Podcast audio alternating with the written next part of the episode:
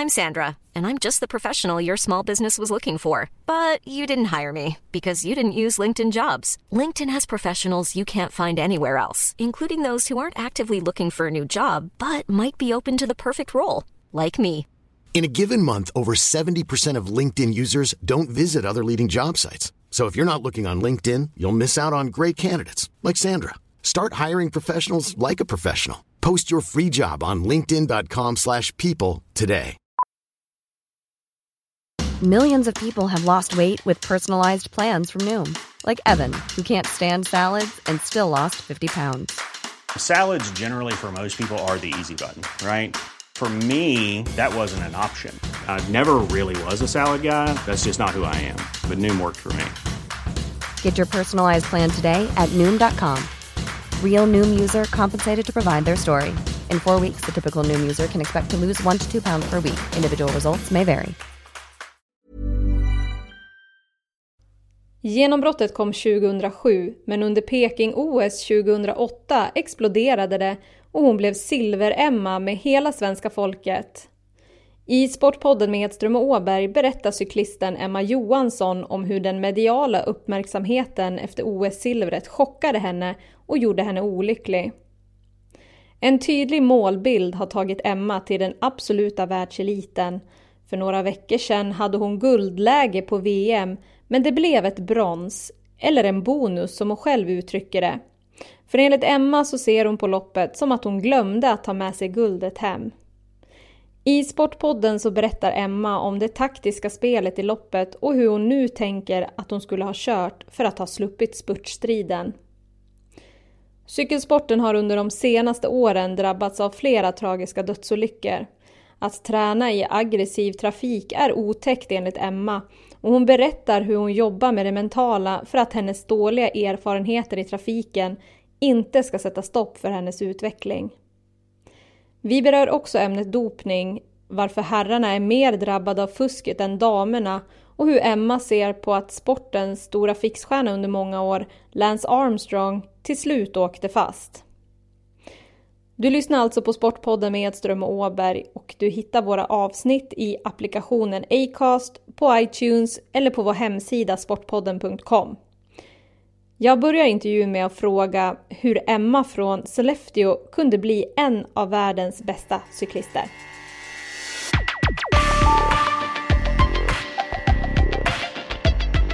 Ja, oj.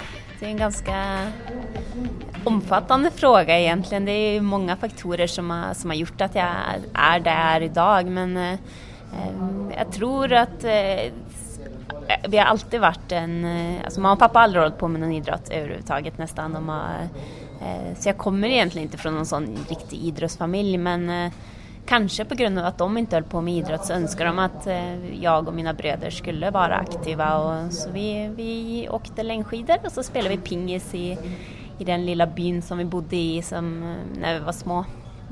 Och så när vi då flyttade in till Sollefteå och, och då var jag tio år då um, kom jag i kontakt med en, en lokal cykelklubb i, utanför Skellefteå. Då, och så var det egentligen storebror som började och då hängde jag på så, som allt annat som han gjorde hade jag också lust att göra. Så, um, sen lite på den vägen. Ja, då blev det mycket skidåkning på vintern och så cykel på sommaren och så, så kom ju tiden när du skulle söka gymnasium och då eh, jag sökte både cykel och skidor men när jag kom in på cykel så, så var det eh, ganska självklart att det var det jag ville, ville göra och flyttade ner till Skara och gick på cykelgymnasiet där och, och gick ju egentligen, jag var ju mountainbikecyklist när jag var yngre och blev ju mer och mer eh, landsvägsträning då när vi bodde där i Skara och så efter gymnasietiden så, så tänkte jag att nu ska jag bege mig ut i världen och se om jag kan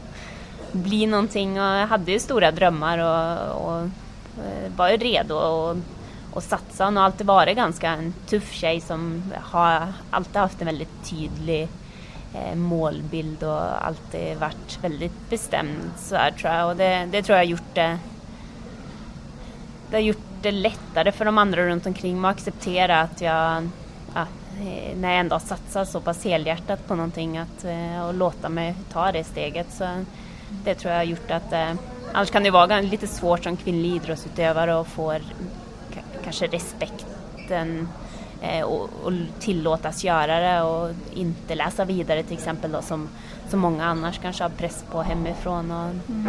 Det är så många andra måsten som, som kvinna. Mm. När tycker du att du fick ditt genombrott då? Var det vid OS i Peking eller kom det året innan eller när kom det tycker du?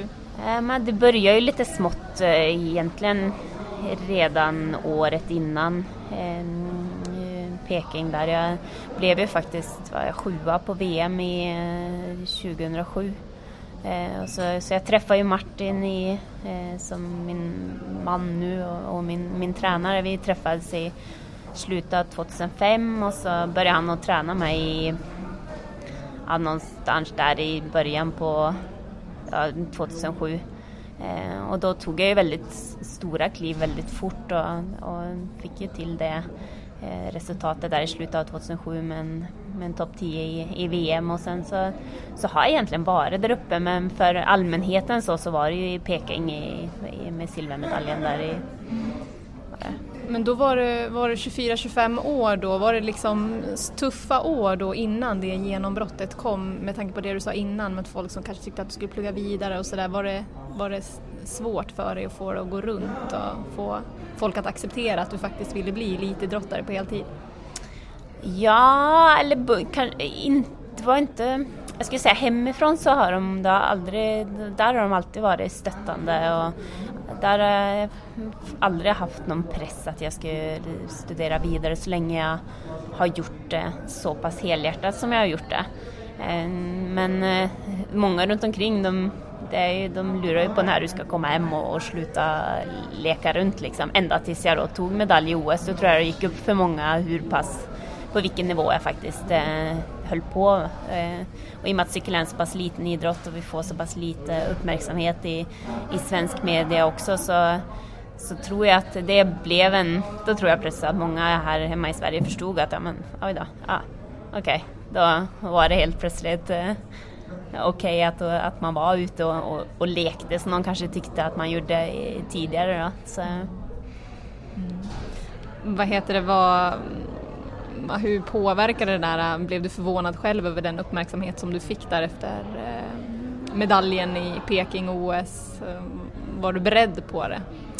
Nej, alltså jag var ju absolut inte beredd på det uppsvinget och det att de skulle ringa runt till både farmor och, och bekanta och expojkvänner och skulle, de skulle, pressa mig, de hade ju lust att veta allt om mig och det, det var en liten obehaglig situation faktiskt. Jag, tyckte inte alls att det var speciellt roligt när vi var där nere, när man var så pass långt bort ifrån allting också. Man, jag förstod liksom inte hur stort, eh, hur stort det var, eh, tror jag. Och det tror jag att jag jag lärde mig väldigt mycket under den tiden om hur jag eh, önskar att ha det och lite också att jag önskar att ha mer kontroll för där tappar jag all kontroll och det, den känslan av att inte ha kontroll på sig själv och vad som vad som förväntas utav det och vad men, du... Hur menar du liksom med kontroll?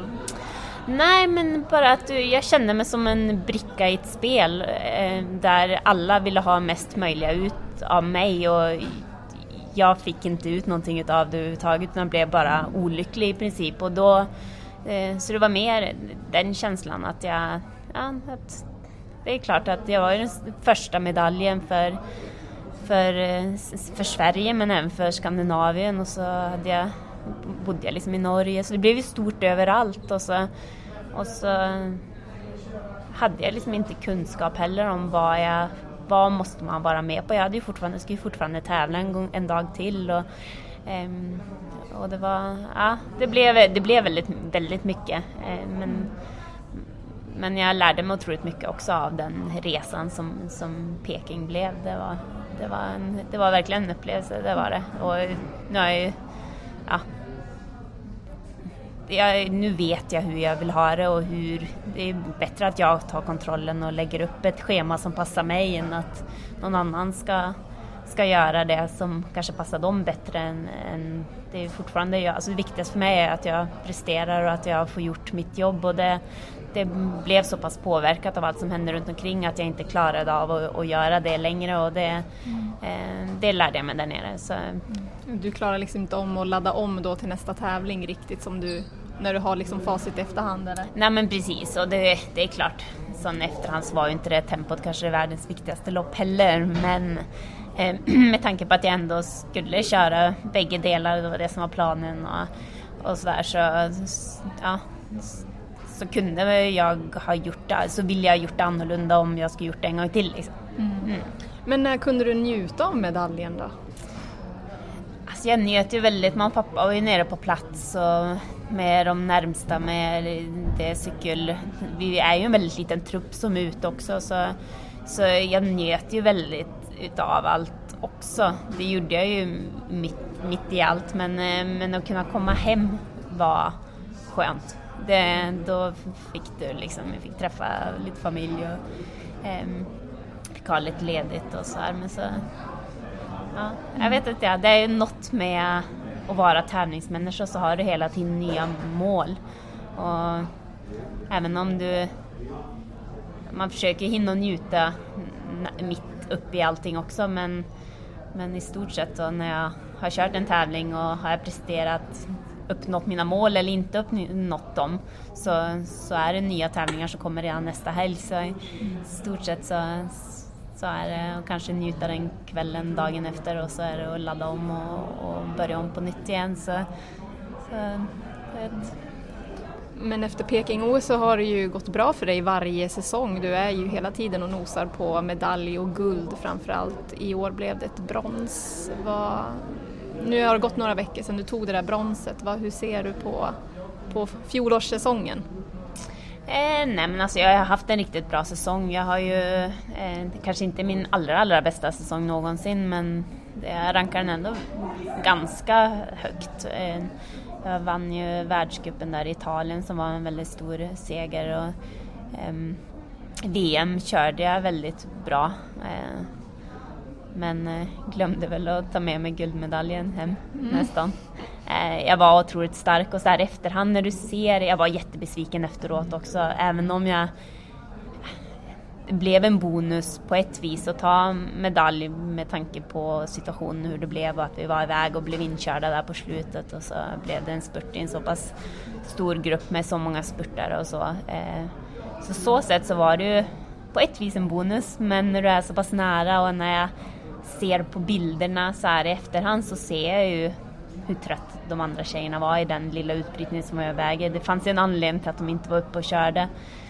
Och normalt sett så det taktiska spelet för min del, det är i stort sett så förlorar jag ju mot Marianne i en spurt 99 procent av gångerna. Liksom. Mm. Um, men så här efterhand så är jag ganska säker på att jag hade slagit henne om jag hade kommit in med den gruppen. Mm. Så, men vad, skulle du inte ha brutit det loss eller vad, vad tänker du liksom kring det taktiska? Nej men alltså jag hade ju min plan, jag attackerade upp i backen för att spräcka den gruppen och göra gruppen så pass liten att det skulle vara möjligt att kunna köra ifrån den eventuellt då på slutet, eller det skulle bli ett sånt taktiskt spel så som det blev men eh, men det var ju i princip bara jag som körde offensivt så att att jag attackerade från den gruppen. Jag hade ju den attacken först och sen så hade jag en till attack i utförsörjningen där och så, eh, så kom vi ner och jag tror att eh, Marianne och Lissy de satt egentligen och bara väntade på att jag skulle köra en attack till nere på botten och kanske jag skulle ha gjort en sån halvattack för att få ja, den gruppen att förflytta sig närmare mål så att jag skulle slippa att köra mot alla de som kom bakifrån. Då. Men eh, det är lätt att vara efterklok när du tycker att jag har gjort så pass mycket och jag, de är så pass bra och alla vi som satt i den gruppen är cyklister på absolut eh, toppnivå. Och det ska mycket till för att man ska ja, klara av att slå alla de här tjejerna. Så Ehm, men som efterhand så finns det också en anledning till att de, att de inte körde, att de inte körde någon kontraattack, vilket de kanske normalt sett borde ha gjort. Ehm, så, ja. Mm. Men då. Du var lite besviken sa du efterhand när, när liksom kände du att du blev, eller hur känner du idag? Är det mer av revansch inför nästa säsong eller hur, hur hanterar du besvikelsen?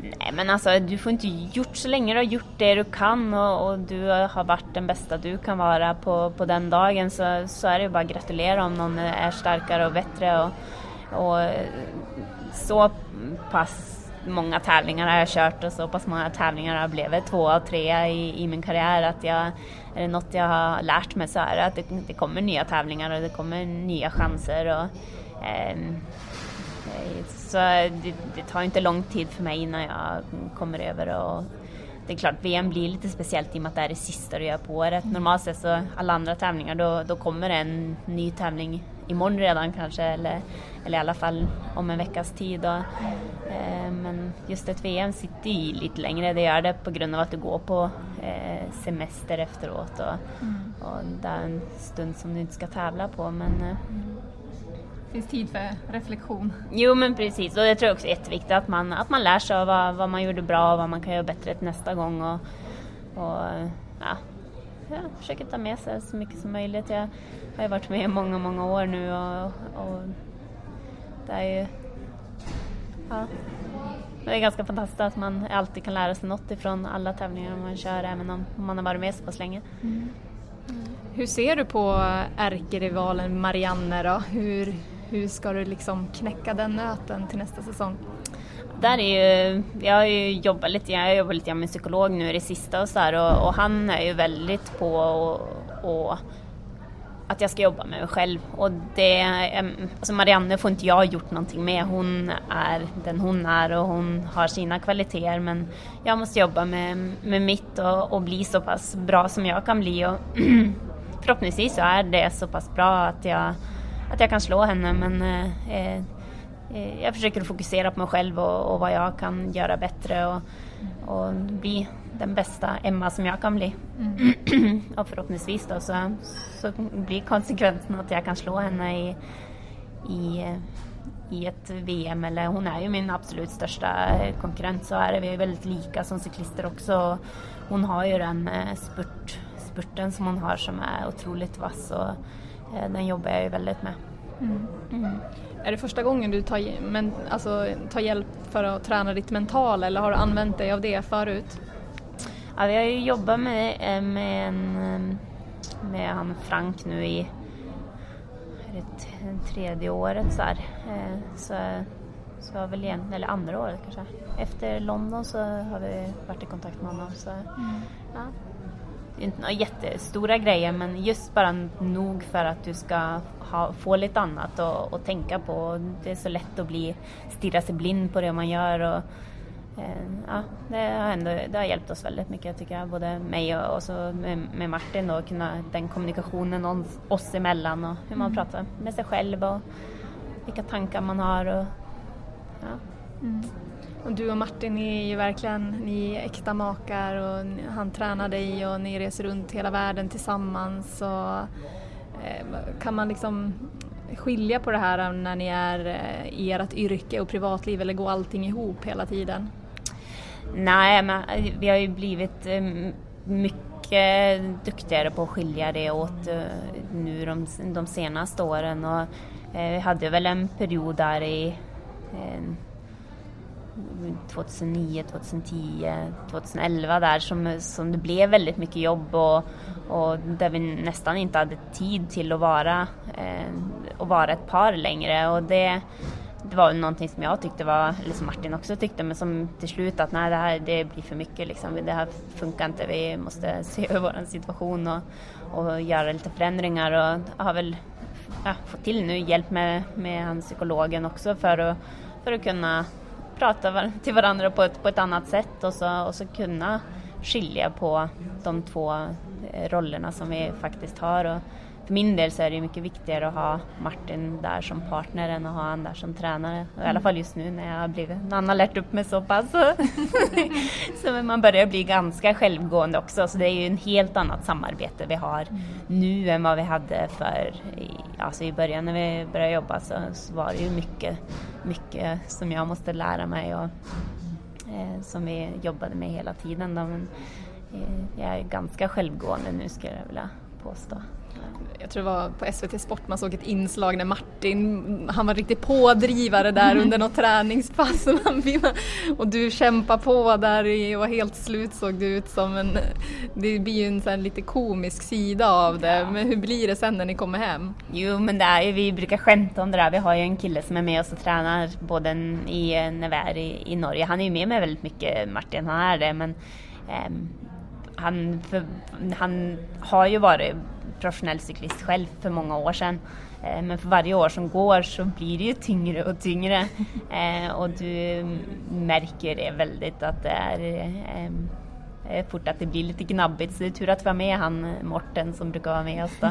Som, så att det inte blir skilsmässa mitt i alltihop. Så vi, vi brukar passa på att vi att vi har med oss några andra och att vi håller på lite socialt runt omkring. Att, så man inte bara blir oss två, då, då blir du galen tror jag. Mm. Du sa i början på intervjun att många tyckte att du inom citattecken lekte på träning och sådär men om man tänk, när jag tänker på cykelsporten så tänker jag framförallt på två saker. Det första är ju alla de här otäcka olyckorna som händer, ofta dödsolyckor när eh, cyklister är ute i träning. Vad, hur tänker du kring det? Är det någonting du reflekterar över när du hoppar på cykeln och ska cykla dina eh, fyra mil eller vad du nu gör för någonting i hård trafik?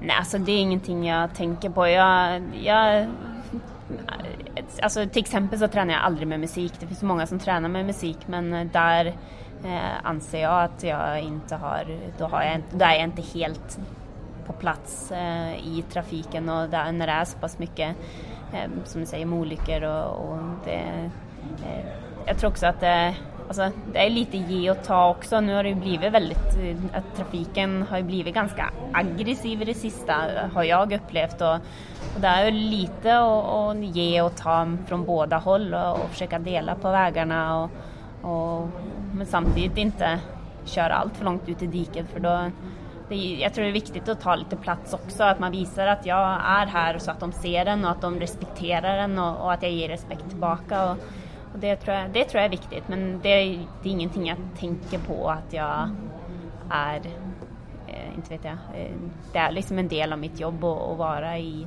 i trafiken och, och, men givetvis så jag tar ju inte några risker utan det man, man håller sig på sin sida och mm. eh, bitvis så cykla på de cykelbanorna men det är inte alltid säkert att cykla på cykelbanorna heller med tanke på Eh, hur pass lite rättigheter vi har på cykelbanor jämfört då med, med ett land som Holland till exempel där cykelbanor går före allt annat. Så, um, ja. Mm. Vilka hastigheter kommer ni upp i när du cyklar? Alltså det är ju också väldigt olika beroende på eh, terrängen och, och, så men det går ju alltid från 20 km i timmen upp till kanske 70 beroende på hur det ser ut då, såklart. Men mm. Eh, ett sånt långt eh, träningspass på en 4-5 timmar så kanske du snittar runt 30 km i timmen ungefär. Mm. Har du själv varit med om någonting? Ja, alltså givetvis, ja, det har jag. Eh. Vad händer då? då? Nej, alltså jag har tillsammans med min psykolog också lämnat, eh, beslutat mig för att lämna det som har varit bakom mig och inte fokusera någonting på det utan ta eh, det som det som kommer framöver och det som, det som jag har varit har varit och det får jag inte gjort någonting med längre och det är ingen idé att älta det utan eh, men eh, givetvis så det är otäckt att vara i trafiken och, men eh, det är en del av jobbet. Nu har du chansen med en uppmaning till alla bilister som kommer åka förbi en cyklist som är ute och tränar. Vad vill du säga till dem? Nej, alltså ja, andas en extra gång och, och tänk på hur ömtåliga vi är och, och, vi är inte där för att göra livet surt för dem utan vi, vi måste va, kunna dela på vägen och det tar kanske tio sekunder extra att komma fram i, i, till den destinationen som de är på väg om de måste bromsa in och ta det försiktigt och köra förbi eller kanske vänta eh, på grund av att de får möte. Så, så bråttom har de inte. Och det tror jag de inser när de tänker till en extra gång och, och det hoppas jag att de gör. Mm. Eh, jag sa att det var två saker jag tänkte på när jag tänker på cykelsporten och dels var det ju det här med alla olyckor men sen så är det ju också doping såklart. Mm. Eh, men också doping inom, eh, för männen inom cykelsporten. Men hur ser det ut på damsidan? Eh, alltså, det förekommer ju inte speciellt mycket på damsidan. Givetvis så, så förekommer det på damsidan också så som det gör i alla andra idrotter. Och, eh, men vi, vi blir ju tyvärr på grund av all doping som har varit på, på herrcykel tidigare då, så, så blir det ju som en svart skugga även över, över våran idrott. Men eh, jag skulle vilja påstå att det är ja, i, i princip nästan ingenting hos, hos oss. Mm. Eh, kanske på grund av den ekonomiska biten som, som är att det inte det finns inte det är inte värt det för det finns inte de, det är inte de pengarna det handlar om utan vi, vi cyklar med hjärtat och, och, och det tycker jag är, är riktigt skönt att det, att det är så pass rent som det är. Mm. Hur stora skillnader är det rent ekonomiskt då med prispengar och, och så? Ja, det går inte att jämföra överhuvudtaget. Jag, vårat, när vi till exempel vinner vi Giro d'Italia i, på tio dagar som vi kör då, så, så är det 500-600 euro i första pris. Och då ska du dela det med alla de tjejerna som har startat ofta. Så vi startar väl med åtta stycken i, i girot medan eh, herrarna vinner ju miljoner. Så, så det är väldigt stor skillnad där. Väldigt, väldigt stor. Så eh, det går inte ens. Jag säger att det är liksom för oss så, så är prispengar, det blir sådana fikapengar vi kan stoppa och dricka kaffe på, på cykelträningarna. Men hur går det runt då för dig? Eh, nej, alltså jag, jag, är ju avlönad ifrån mitt lag så jag har ju en, en månadslön så det är det som jag eh, har som min inkomst. Och så, eh, de prispengarna är ingenting man räknar med utan det är bara en liten bonus. Eh, så det är så. Och så är det ju hos herrarna också, eh, att de är avlönade men så har ju de en jättestor bonus då istället med prispengarna. Ja. Det är sjukt orättvist ja.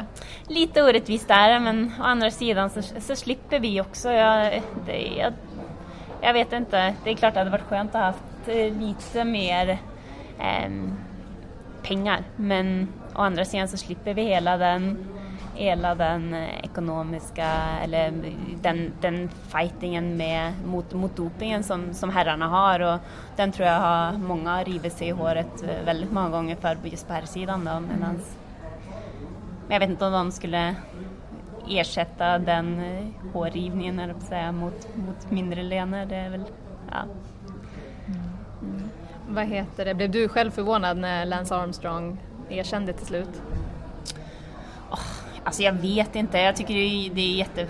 På ett vis vart jag förvånad för, på grund av att han Eh, alltså, jag anser vi, vi blir så hårt testade. Jag, senast i morse så hade jag test hemma här i, i Uppsala där jag har bott i natt och, och hur Lance Armstrong har kunnat komma undan med alla sina segrar i Tour de France, det, då är det nog fuffen som för sig går. Alltså, då är det flera på högre poster som, som sitter och vet om det här och det är väl mest det som gör ont tycker jag. Liksom att man tänker att så länge så länge du, vi blir så pass hårt testade och, och du inte avlägger ett, ett positivt prov så, så är du ju inte dopad liksom. Men, ehm, men när du då i efterhand så kan komma upp och de, de har ju troligtvis de vet om det ända sedan, ända sedan det, det testet blev, eller testerna blev gjorda. Då. Det är väl mer det som jag tycker är lite, ja det kan man ju ställa väldigt stora frågetecken på. Mm. Eh, om vi ska prata cykelsporten i Sverige då, så är den som, precis som du sa, den är inte så stor. Mm. Varför tror du att det har blivit så? Jag vet inte. Jag, alltså, I Norge så har de ju lyckats väldigt och, och få upp, de har ju haft de riktigt stora stjärnorna där med, med Tor Hushovd och eh, med Edvald nu och Kristoff eh, som, som kör otroligt bra i, i touren och, och så där. Och det är klart, det, det skapar ett, ett stort intresse och det gör att eh, att många yngre också vill börja cykla och bli en, en Tor och en Edvald och, och en Kristoff. Så eh, där har de ju verkligen lyckats att lyfta fram sina stjärnor och, och fått intresse med, med de norska tv-kanalerna som sänder eh, Tour de France live. De sänder de norska mästerskapen live på tv. Och, eh, och det, allt börjar ju där egentligen. Det är ju lite är det tv och media som, som bestämmer vad det är som som blir intressant för, för, den, för framtiden och, och vad barnen har lust att, vilken idrott de har lust att hålla på med. Och, eh, I Sverige så är det ju väldigt mycket skidor, det är ju väldigt mycket skidor i Norge också men det är ju mycket skidor, fotboll och, och ishockey. Och, eh, det, det, är svårt för oss att, och, att, få den platsen i media. Och, eh, vi är ju inte vi är inte så jättemånga som håller på heller. Nu har det, ju, det är ju många som är bra men det är som, jag vet inte varför det är så svårt att, komma igenom och, och nå ut. Mm. Nu satsade ju eh, SVT i alla fall på att sända världscupstävlingen i Vårgårda här mm. i somras var det va? Mm. Vad tror du det? Har du märkt att det haft någon betydelse för sporten i Sverige? Ja men absolut, jag har hört jättemånga som hade sett på tävlingen och tyckte det var, att det är så spännande. Och, eh, många följer ju med på Tour de France och, och följer med när Vacki sitter och pratar och, och, de tycker att det är väldigt spännande. Men, många önskar ju också se mer, framförallt damcykel och, och, eh, och det tror jag var väldigt uppskattat. Att de att det blev sänt och att det når ut till dem som kanske inte har de här stora eh, sportkanalerna heller och att det faktiskt blir sänt på, på svensk eh, television. Och, så jag tror, och hoppas att det, att det är en början på något som kan bli ännu större framöver. Mm. Du är ju, du är ju du är väldigt känd ute i landet just på grund av din medalj från OS i Peking. Men har det genererat någonting för sporten då i Sverige? Eh, att vi har dig som är vår världsstjärna? För ser man eh, bakåt så har vi ju inte haft så många cykelstjärnor i Sverige och du är väl, är du egentligen den första svenska riktigt storstjärnan men har det genererat någonting för cykelsporten, alltså att barn och ungdomar har börjat eller har du hört något? Nej, alltså det är ju faktiskt, faktiskt är ju inte det sant heller. Vi har ju Susanne Ljungskog som fanns innan mig. Med, hon är ju två gånger världsmästare och har ju varit en, på den absoluta toppen. Nu får jag skämmas Nej, lite. Nu får du skämmas lite. Så där har vi ju verkligen en storstjärna. Okej, okay, mm det, det, det, som jag lyckades med, som Susanne tyvärr aldrig lyckades med, det var att ta medalj på ett, på ett OS eh, där, där du når ut till hela svenska folket. Eh, på grund av att alla ser alla tävlingar i princip. Där ser du alla idrotter, även om du inte är speciellt intresserad av alla idrotter så följer du ändå med på allting. Och, och det är väl det som har gjort att kanske Susanne eh, inte har blivit bortglömd men inte har fått helt den uppmärksamheten. Och hon vann ju till och med bragdguldet det året eh, när hon tog sitt andra VM-guld där. Så hon, eh, hon är ju väldigt stor. Eh, men så det som kanske är det svåra där för oss att, att kunna nå ut till svenska folket och, och skapa oss ett större namn och ett, eh, ett, liksom mer samarbetspartners också och det fortfarande spelar ingen roll hur många medaljer vi tar för cykel vill fortfarande alltid bara vara en liten sport i Sverige. Mm. Och jämfört då med, med skidåkning till exempel där, där du kan se Charlotte Kalla, du kan se henne varje helg på SVT och, och det, det, är klart det slår ju väldigt mycket högre än vad, det, än vad det gör med oss när du bara kan se oss en gång i året på Eurosport när vi kör VM mm. och var, en gång var fjärde år på, på OS då. Och nu, ja, men mer då till exempel nu när, när de har börjat sända världscupen i, i Vårgårda och det blir mer och mer um, tv-sända tävlingar för oss så, så, så, hoppas jag att det ska växa, att, att idrotten ska växa och att dam, damcykel också ska bli så, i alla fall närma sig storleken av, av, av eh, herrcykel. Mm. Um, men så i Sverige, det är svårt och jag vet att det är jättemånga, cykelintresset i Sverige har ju ökat enormt och det är jättemånga som är ute och cyklar och menar, jämfört med några år sedan när det inte då, då var det inte så många. Eh, så så sätt så, så händer det ju verkligen grejer, det gör det men det får ha lite tålamod kanske. Mm. Kanske, det, kanske det kommer, kanske det inte kommer heller, jag, jag vet faktiskt inte. Men eh, jag kan alltid hoppas. Eh, nu går väl du in i vinterträningen här. Vad, inför nästa säsong, har du tänkt göra någonting annorlunda nu mot för förra året eller hur ser du på kommande säsong?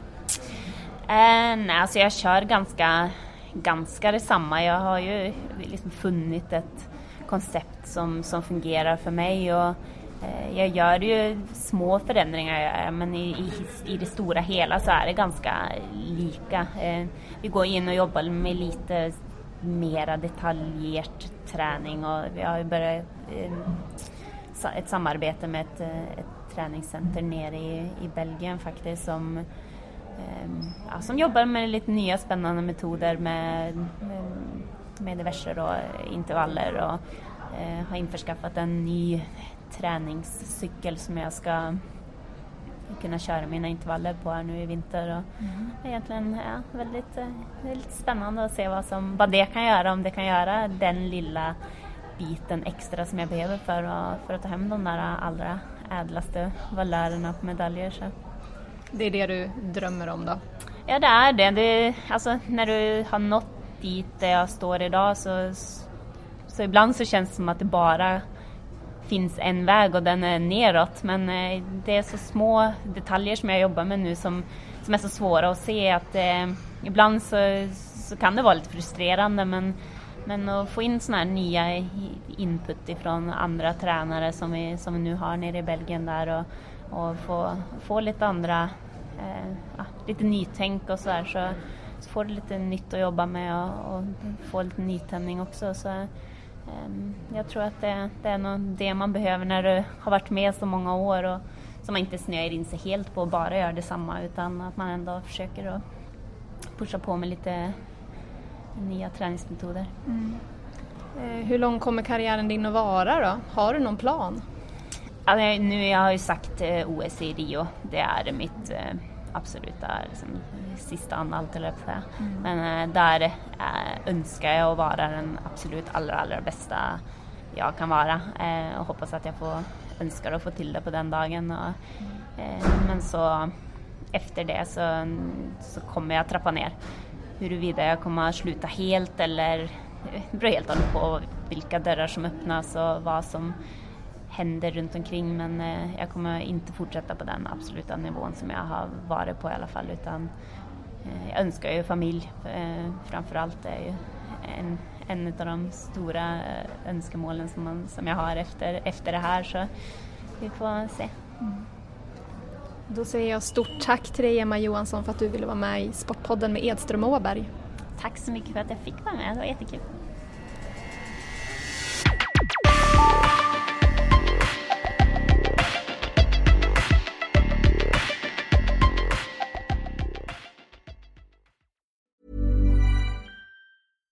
Hi, I'm Daniel, founder of Pretty Litter. Cats and cat owners deserve better than any old fashioned litter. That's why I teamed up with scientists and veterinarians to create Pretty Litter. Its innovative crystal formula has superior odor control and weighs up to 80% less than clay litter. Pretty Litter even monitors health by changing colors to help detect early signs of potential illness. It's the world's smartest kitty litter. Go to prettylitter.com and use code ACAST for 20% off your first order and a free cat toy. Terms and conditions apply. See site for details. Mom deserves the best, and there's no better place to shop for Mother's Day than Whole Foods Market. They're your destination for unbeatable savings, from premium gifts to show-stopping flowers and irresistible desserts. Start by saving 33% with Prime on all body care and candles. Then get a 15-stem bunch of tulips for just $9.99 each with Prime. Round out Mom's menu with festive rosé, irresistible berry chantilly cake, and more special treats. Come celebrate Mother's Day at Whole Foods Market.